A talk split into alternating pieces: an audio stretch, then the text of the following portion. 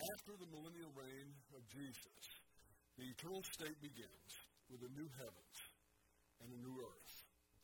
Frankly, there's just not a lot of information in the scriptures about the new heavens and the new earth and the eternal state. There are some things that we do know. The believer will be eternally happy and perfectly content forever. We will have a body that will be fit for heaven, made for heaven. If you will. Right now you have a body that's made for earth. And it's broken down, unfortunately. In heaven you'll have a body that's made for heaven. We have eternal life in heaven. We need a body that can live for eternity. So it'll be a very special body. There'll be a New Jerusalem in the eternal state, which we, will be the most magnificent city ever conceived. When my son Bruce was at, in college at Texas State, he studied urban planning and how, how communities can put certain green belts in. There should be lakes and drainage and all those things. Well, there's been nothing like the New Jerusalem. Never will be anything like it. It's going to be beyond our imagination. But as to the specifics, quite honestly, we just don't have a lot of specifics about the eternal state. That's why I joked on occasion about the irrelevance of any book on the eternal state that's about 300 pages long, because it would be mostly conjecture. Some of it's good conjecture, some of it's thoughtful conjecture, but it's conjecture nonetheless. But this we do know. We will live forever in the presence of our Creator and enjoy unbroken fellowship with Him. And it'll be beyond wonderful. I always felt that among those who have attempted to write about the eternal state and heaven, in an almost poetic way, I think C.S. Lewis might have done at least one of the best jobs with respect to that. Among the things that he said about the eternal state, which I find comforting, he said, To every soul, God will look like its first love because he is his first love. Your place in heaven will seem to be made for you and for you alone because you were made for it. Made for it stitch by stitch as a glove is made for a hand. I'm with Lewis on that. Your place in heaven will be designed especially for you. Remember what Jesus said just hours before his arrest? He said, I go to prepare a place. Think about that for just a moment. The impact of just that statement. Jesus, he's a member of the Trinity, that's the actual agent of creation. Jesus knows your every thought. He knows what you're going to think next. He knows what every cell in your body is doing. He knows what your desires are. He knows what your likes are and your dislikes. And he said, I'm going to prepare a place for you. And you don't think it's going to be the perfect place? It will be. It'll be magnificent beyond any of our imaginations. We don't know specifically as much as we would like to know about heaven. But we do know that it will be wonderful. Whatever it will be, it will be wonderful. Several years back, I was on the front porch of Rob and Jerry Byers' house, and Rob and I were walking Pete Steigerwald, who used to be the trainer at HCB, out to his car. Pete was talking about his dear Shirley Ann and what the eternal state would be like. And he said, I know there's no marriage in heaven. And, and he said, I just can't imagine heaven being heaven without being able to hug my Shirley Ann. And I said, Pete, I can't tell you exactly what heaven's going to be like, and I don't know how God's going to work that out, but I do know that whatever relationship you have with Shirley Ann in heaven, it's going to be better than the one that you. Whatever the equivalent of a hug is in heaven, it's going to be better than whatever it is you enjoy now. We have to trust God, Jesus, who went to prepare a place for us, specifically for each of us, uniquely for each of us. We have to trust Him to know exactly what's going to bring us maximum fulfillment because that's what exactly is going to happen. In Revelation chapter 21, I saw a new heaven and a new earth, for the first heaven and the first earth passed away, and there is no longer any sea. And I saw the holy city, New Jerusalem, coming down out of heaven from God, made ready as a bride adorned for her husband. There's apparently no sea on the new earth. We do know there's a river that runs out of the New Jerusalem, but that doesn't mean that those who love the water are going to be left out. There'll be something. If there's no beach, there's something better for you there. When John speaks of a new heaven, these new heavens and new earth, he's not likely referring to a new abode of God. Uh, he's most likely referring to the heavens, what we refer to the heavens when we look out at the night sky. There'll be new heavens in that sense and a new earth. Most likely not a new abode for God. God's not making himself a new house. He's making a new universe, as it were. The New Jerusalem comes down from heaven. The New Jerusalem is a new creation. Some people speculate, and it's only speculation, that perhaps that's where the resurrected saints from the church age, there's a New Jerusalem in, uh, in the heavens, and perhaps that's where the, the saints spend their time in the millennium. I don't know. That's pure speculation. In fact, once you read through Revelation, you're going to see a lot that's been written about this is pure speculation. We just have to say, once again, whatever it is, it's going to be beautiful. And it's going to be so much better. More details on the New Jerusalem in just a moment, but it does describe the New Jerusalem as a bride adorned for her husband. One thing I noticed about brides, I've never seen one that didn't do their best to look their best on their wedding day. In fact, when my son David was married a few years ago over near Austin, I remember that all the ladies got together. I think the wedding went to three or four in the. They all got together at about eight o'clock in the morning, and they started having you know had somebody come in and do their nails. You know, and then somebody they had special hair people come in and do everybody's hair. Then they had a makeup artist, and they came and just made that bride, or the, just the bridesmaids rather, and the people in the wedding party just did as good as they possibly could. And then oh, there was the bride, and she had her special hairdresser that had, had devoted to her, And, manicure, pedicure, all, all those things. She wanted to look her absolute best on her wedding day, and that's the description of the New Jerusalem coming down out of heaven. It's almost like when you're at a wedding and the, wedding march starts to be played, and you turn, everyone stands, and I think what's supposed to happen, least this is what I understand, that the mother of the bride, so everybody's supposed to watch her, and when she stands and turns around, everybody else stands and turns around and looks back at the bride being walked down the aisle, traditionally by her father, if he's still living, or a brother or someone else, if he's not. And everybody just uh, looks at the bride just with adoration. And that's the way that this New Jerusalem is going to be looked at as it comes down out of heaven.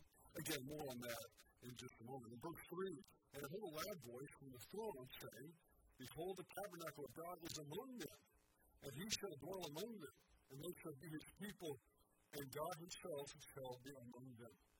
This morning we studied that Christ has a superior priesthood because he ministers in a superior place. The sanctuary is in heaven. Now, in the eternal state, that sanctuary is going to be on earth. It won't be a temple because Jesus is here with us forever. He shall be among his people. He shall wipe away every tear from their eyes. And there shall be no longer any death. There shall be no longer any mourning or crying or pain. The first things have passed away. Or perhaps some translations might read, the old things have passed away. Now, if you've been to any memorial service that I've done, you've heard me quote that verse about people right now in eternity. Because there is a sense in which they're in that state right now. They've left the things of earth. They've left the death, death and disease and sickness and sin. They've left all that behind already. But this is where the passage uh, actually occurs, is in Revelation 21 as the eternal state begins. But I do think it's very valid. If you want to write somebody a card after the death of Lord and quote this verse, it is very valid to quote this verse because there is a sense in which this is a reality even now for our loved ones that are in heaven.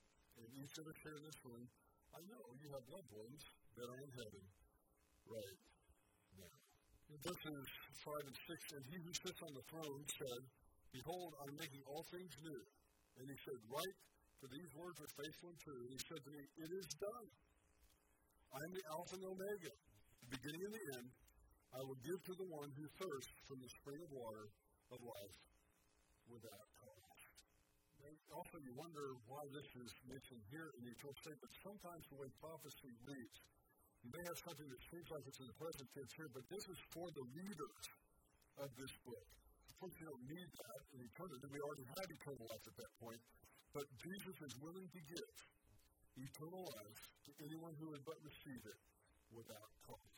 Without cost to you, because he paid for the full price himself. I'm the Alpha and the Omega. I'm the beginning and I'm the end. That's how, in the Greek mind, that's how they would have expressed eternity. I'm the Alpha and the Omega. Beginning and the end in the Greek mind was an eternal statement. I'm the beginning and the end. And, and he even says it here I will give to the one who thirsts from the spring of water of life without cost. He who overcomes shall inherit these things, and I will be his God, and he will be my son. And this has terminology sounds very much like the new covenant of the millennium. This is beyond the millennium. This is on into eternity. In verse 7. The blessings of the overcomer are an interesting topic in the book of Revelation. In Revelation chapter 2 and 3, I you that all believers are overcomers in the sense that John is using the term. There were things that were promised in those two chapters to the overcomer that are true of everyone who has trusted Christ. Now, I am more than aware that there are differences among theologians and pastors, even in our circles, with respect to this.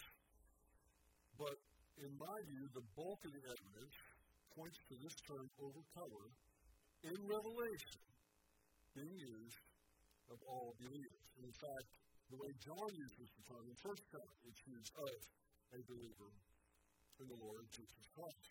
And when you come across difficult issues in the interpretation of Scripture, sometimes you're not going to get the certainty that you would like to have. You may not get 100% certainty with, with respect to your interpretation. But you need to go with, I guess, what a, a legal, you know, if it was a criminal trial, I remember I was a, in a murder trial one time, it wasn't my trial, I was on the jury uh, uh, of that case. If we're going to convict, we had to convict beyond a reasonable doubt. And in this case, we were way beyond a reasonable doubt because we had a confession.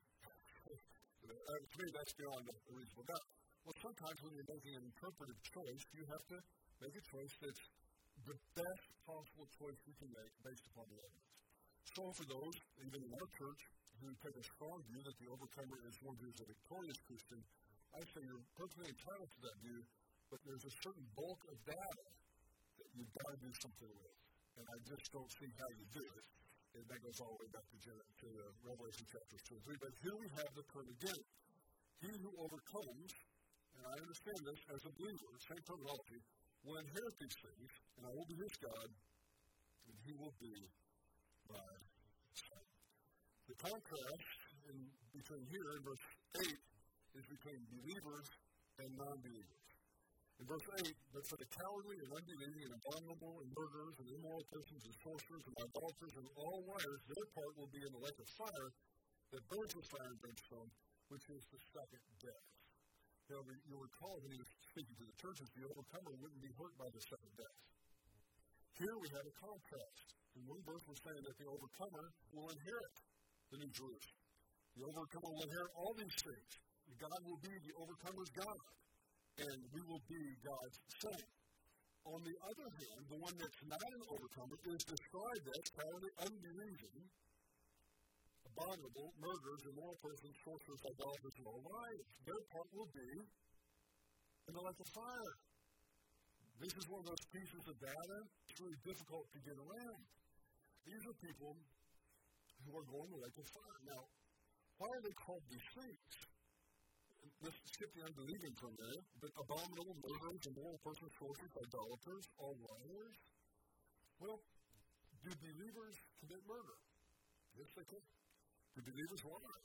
Well, yes, they do on occasion. Uh, are believers sorcerers? I don't know if that happens that often, but I guess it could. Are believers immoral persons on occasion? Yes, of course. So why are these people called this and not just simply unbelievers? It's because a believer is not known for their sin. Think of David's sermon. I think this is the perfect biblical example. At the end of David's life, he writes uh, a, a song And at the end of that song, this is at the end of his life, and at the end of the song, he says, My hands are clean.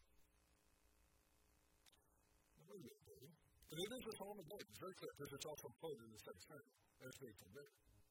What do you mean your hands are clean? How can you say that? You, I know what you'll give you. I read it. How could you say your hands are clean? In God's eyes, this will just drive some people absolutely crazy. But in God's eyes, David's hands were clean. You know what God, what God saw when he saw David's hands? He did not see the blood of Uriah the Hittite on David's hands. You know what he saw? He saw the blood of his son. He didn't view David through the lens of being a murderer. He committed murder, yes, and he was forgiven for that sin. He paid for it dearly. But that's not how God views him. But if, he's not received the free gift of eternal life, and God looks at your hands and you've got blood on them, that's what he sees. I also have to disagree with the, with the master that some hold that Jesus paid the penalty for every sin that's ever been committed on the cross, and it's been applied across the board, the only sin for which Christ could not die was rejection of himself. That's not what the Bible says. Sorry. In Ephesians chapter 2, verse 1, speaking of one's former life, the former life of Ephesians, and you were dead in your trespasses and sins. Before you come to Christ, your sins have not been forgiven. Now, you paid the penalty, but you haven't received it. That's what we have here in the contrast between 7 and 8. We have the believers in 7 and the non believers in 8. That's why their place is with the second death, the lake of fire. No believer will get even close to the lake of fire. If you place your faith in Jesus, you're not going to be anywhere near the lake of fire.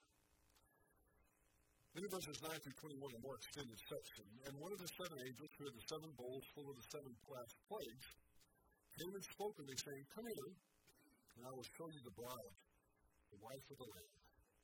And he carried me away in the Spirit to a great and high mountain and showed me the holy city, Jerusalem, coming down out of heaven from God, having the glory of God. Her brilliance was like, like a very costly stone, as a stone of clear crystal jasper. And it had a great high wall with twelve gates, and at the gates were twelve angels, and the names were written on them, which were those of the twelve tribes of the sons of Israel. There were three gates on the east, three on the north, three on the south, and three on the west. And the wall of the city had twelve foundation stones, and on them were the names of the twelve apostles of the Lamb. And the one who spoke with me had a gold measuring rod to measure the city and its gates and its walls. And this is this is huge. And the city is laid out as a square, and its length is as great as its width. And he measured the city with the rod, fifteen hundred miles. This is an approximate. It's actually, if you do the math from the uh, from the Greek text, it's thirteen hundred something. Most most translations round it off. Fifteen hundred miles. Its length and width and height are equal. You got to picture this for me. 1,500 miles. Can you picture 1,500 miles right now? How far do you think it is, say, from here to Denver? 1,500 miles. You want to go all the way to Billings, Montana, from Houston, a straight shot to get 1,500 miles. It's if it was just on flat land, this is a huge city, is it not? It's 1,500 miles square. But that's not the end of it. It's also 1,500 miles up. It's like a cube. This is a massive city. And it's the most beautiful city that anybody has ever conceived. And he measured its wall 72 yards, according to human measurements, which are also angelic measurements. I find that interesting. And the material of the wall was jasper, and the city was pure gold, like clear glass. The foundations of the, of the city were adorned with every kind of precious stone. The first foundation stone was jasper, the second sapphire, the third chalcedony, the fourth emerald, the fifth sardonyx, the sixth sardis, the seventh chrysolite, the eighth beryl, the ninth topaz, the tenth chrysoprase, the eleventh jacinth, the twelfth amethyst. And the twelve gates were twelve pearls. Each one of the gates was a single pearl. And the street of the city was pure gold, like transparent glass. And I saw no temple in it, for the Lord God, the Almighty, the Lamb, is its temple. This, this description of the city is just remarkable. It's a huge 1,500 miles, uh, 1,500 miles. I can't even begin to calculate how many people could be there at one time. I don't know that we stay in the New Jerusalem all the time because eternity is, you know, it's a huge place. But this does seem to be the place where we all congregate and hang out. This may be the place where Jesus has prepared a special room for us, a special place for us. But if, if there are other cities in the universe, I suspect that the New Jerusalem is going to be the most picturesque of all the cities in the eternity. And there will be no temple there because Jesus is personally present. In verse 22, I saw no temple for the Lord God the Almighty and the Lamb archfit, and the city has no need of the sun or the moon to shine upon it, for the glory of God has illuminated it. Its lamp is the Lamb. God's own glory illuminates the whole place. And the nations shall walk by its light, and the kings of the earth shall bring their glory into it. In the daytime, for there is no night there, its gates shall never be closed. What is that mean? There's, there's no crime. There's nothing to fear. You won't lock your doors in eternity. There might not be doors in eternity, I don't know. And they shall bring the glory and the honor of the nations into it, and nothing unclean, and no who practices abomination and lying shall ever come into it. But only those whose names are written in the Lamb's book of life. Here again, we have one of those things that prophets sometimes do. It doesn't mean that the lake of fire is right outside the New Jerusalem, and people are wanting to get in, and they won't be able to go in. No, it's just saying that believers, New Jerusalem is for believers. Those who are non-believers will not be in New Jerusalem. Only those whose names are written in the book of you've trusted Jesus, your name is in the book of life. I would hope that you would not make the mistake of taking those in verse 27, not as unbelievers, but as loser believers. There's no such thing as a loser believer in the eternal state. Are you listening? No such thing as a loser believer in the eternal state. Yes, some people will be rewarded more than others. But that doesn't mean if you don't have as much reward as the next person that you're loser. Tiger Woods, the greatest golfer of our generation. Even though I like Phil Mickelson better, I think Tiger, you have to say Tiger's better. Well, when Tiger was in his prime, Tiger once said in a TV interview after he finished second, he said, he didn't, he didn't care at all about finishing second. That just means I'm among the better of the losers. That's not the way it is in heaven. You won't be considered a loser in heaven. You have Jesus, and Jesus has you. You're His, and He is yours. How can you be considered a loser? I don't like that terminology.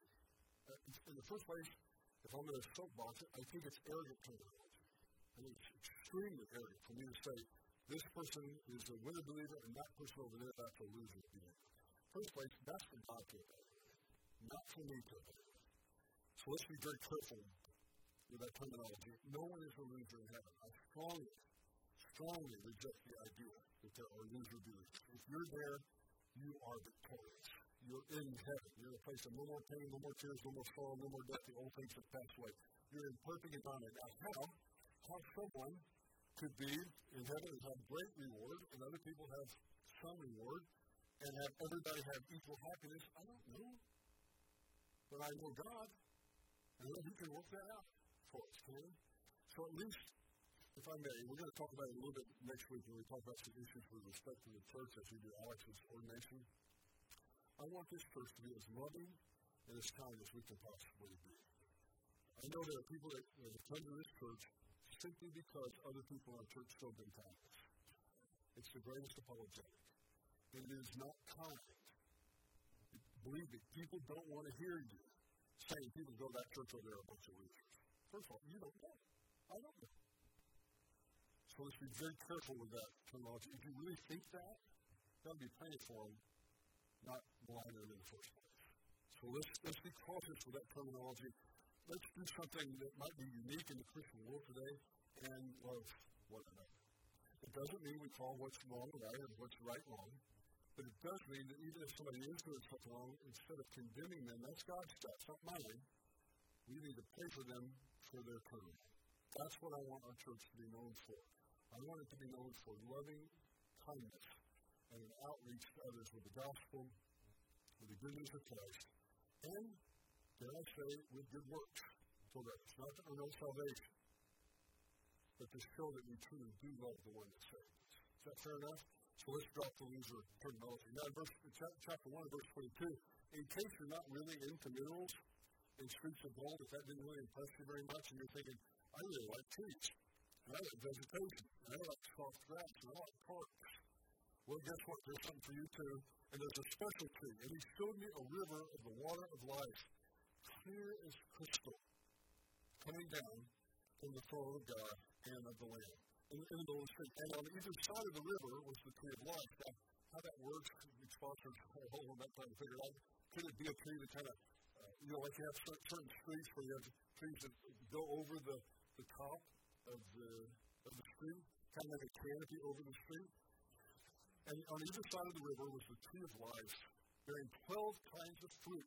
I guess we eat these fruit, which I like because I like fruit. Say the thing about vegetables too, and which that speaks to the point. It really does that, uh, we have no business eating vegetables now. Yielding its fruit every month. Again, that's a joke. Uh, uh, yielding its fruit every month, and the leaves of the tree were for the healing of the nation. This city has not just merely wonderful stones. There's going to be fruit to apparently eat and perpetual healing for the nations. Now, don't take the way that this is phrased to mean that there will be sickness and then the, this healing you of the sickness. This is a perpetual healing. So, meaning nobody ever gets sick. There'll never be any hostility. It's consistent and perpetual and permanent. It's continuing. Anything that's negative will be impossible in the eternal state. You see what you have to look forward to. It's, it's going to be absolutely aces, as a friend of mine used to say.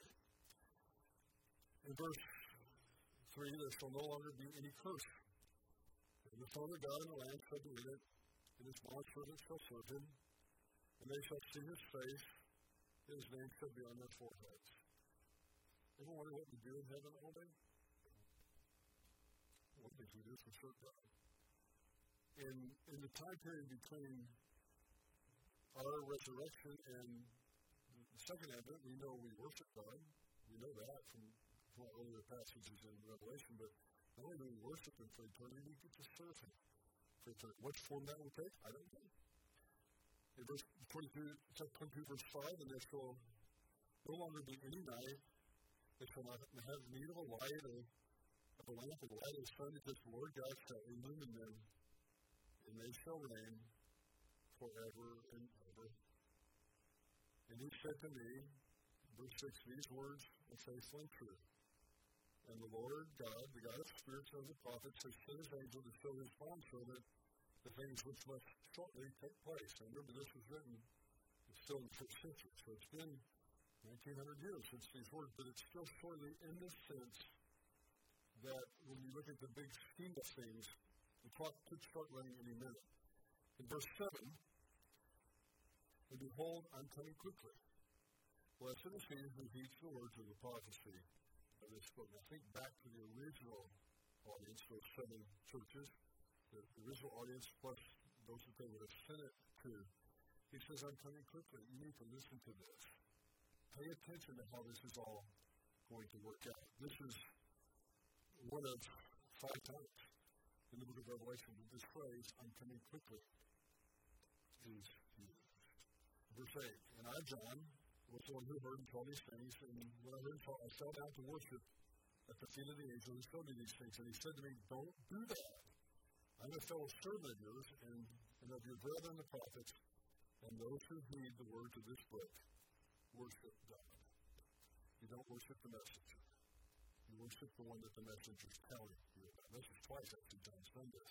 And if somebody like John could to see the temptation that people might have, this revelation is so overwhelming. John is, is, is so amazed by it he wants to worship something, the angel's the one to strike flame, so he worships that. The angel says no. The final message begins in verse 10. And he said to me, Do not seal up the words of the prophecy of this book, for the time is near. So, in other words, don't hold back. Let everybody know about this. Let the one who does wrong still do wrong, and the one who is filthy still be filthy, and the one who is righteous still practice righteousness. Let the one who is holy still keep himself holy. This is not an encouragement for those who are currently doing evil to continue to do evil. That's not what this is about. But it's a sober warning that if one ignores this book, there's nothing more God can say. So, going to be evil, be evil, but understand there are consequences to it. This is it. Now that you've read this, you know how it's going to work out. You've already read about the lake of fire. You know. So, no excuses. Then In verse 12, again, Behold, I'm coming quickly, my reward is with me, to render every man according to what he has done. This is retrospective back to the judgment seat of Christ. Again, I'm the Alpha and the Omega, first and the last, the beginning and the end. Blessed are those who wash their robes, that they may have the right of the tree of life. Wash their robes is a metaphor for trusting in Christ. That they may have the right to the tree of life, and they may enter by the gate into the city, which the gates are open, but the only people in are believers in the Lord Jesus. We have this comparison and contrast in verse 15, outside of the dogs and the sorcerers and the immoral persons and the murderers and the idolaters, everyone who loves and practices lying. These are people that are unbelievers. They're not right outside the city gates. They're outside in the sense of they're in the lake of fire. You have the, the believers in one place, unbelievers in another. And then finally, the, the book ends. I, Jesus, have sent my angel to testify to you these things for the churches. I am the root and the offspring of David, the bright morning star. Verse 17, and the Spirit and the bride say, Come. And let the one who hears say, Come. And let the one who is thirsty come. Let the one who wishes take the water of life without cost. That's a testimony to the churches at the time and to us. And I testify to everyone who hears the words of this prophecy of this book.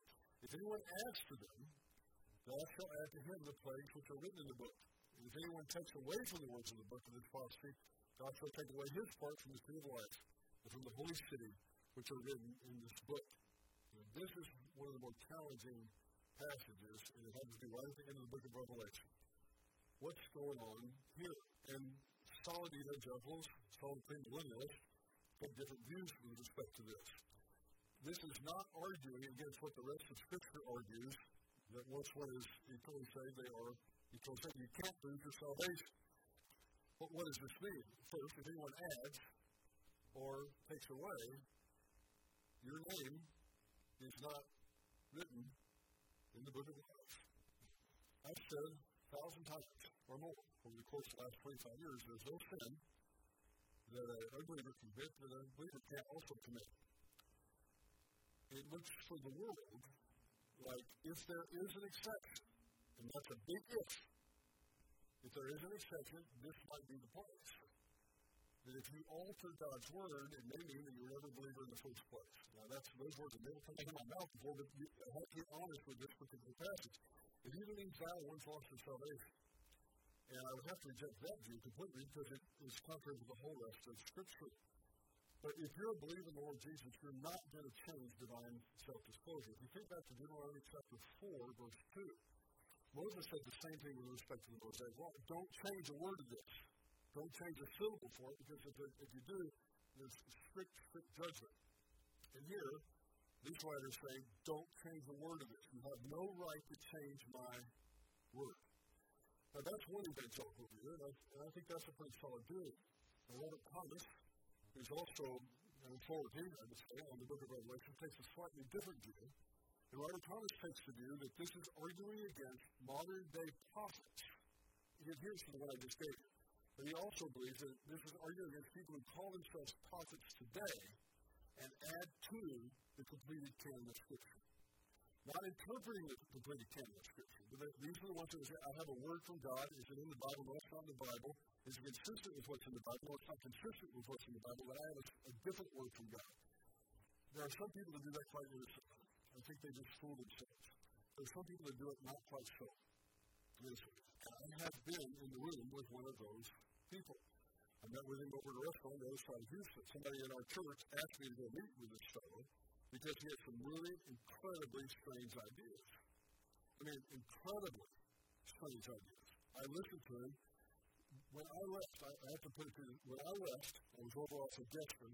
By the time I got from turn the corner back on the Gessner, headed back toward the Beltway to about where your house is, I had such chest pains. I thought I was going to have to pull over and call Cindy or call somebody to get to take me to the hospital because I thought I was having a heart attack. That, that, it stressed me out that badly listening to this guy's views. He was a prophet. And he had some views that were just so incredibly far out there.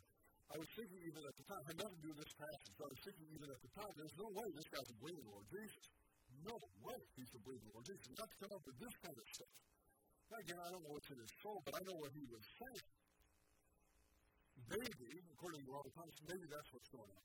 If you have people that are that far out there, they're calling themselves prophets. When we were in, in Nigeria, the time before last, there was a man who called himself the Pink Prophet. I didn't speak at this particular venue. I was speaking in another venue, but Moses and the rest of the team was, were going to speak on the same venue with the Pink Prophet. And the Pink Prophet had about 5,000 people there. And the stuff he was saying, that he said came from God, was some of the most vile, immoral, perverse. I will not say because it's a mixed audience. The stuff he was saying was as perverse as you could possibly imagine. And he was saying, God gave me this word, and then a lot of it had to do with females. It was just disgusting. I don't think for a minute the pink prophet is supposed to be the. That's my opinion. That may be, according to our plans, that may be the type of person that's being referenced here. Nonetheless, don't mess with God's book. Just take it seriously. Finally, in verses 20 and 21, he who testifies to these things says, Yes, I'm coming quickly. And I love what John does as he concludes this. He says, Come on. Can I, can I put it in a colloquial way? Jesus has said five times in Revelation, I'm coming quickly. John finally says at the end, Okay, Lord, if this is the way it's going to be, let's get it. Now, I know there's going to have to be a lot of pain that we go through first to get to this point, but if this is going to be how it all ends up, then let's get this party started. Let's get it done. And so ends the book of Revelation. There's one final benediction. The grace of the Lord Jesus be with you all. Amen. In the end, God lives. And since we're in union with Christ, we will be victorious as well. When you leave this earth and go on into eternity, it's going to be far better than anything that you have ever imagined in your life. And C.S. Lewis wrote to a friend of his who he thought was dying. They were corresponding after Lewis had had his heart attack. He was corresponding with her, and he said, Now, has this life been so kind to you that you cling to it so tenaciously? He said, There are far, far better things ahead than any we leave behind. If anything the book of Revelation has taught us, that there are far, far better things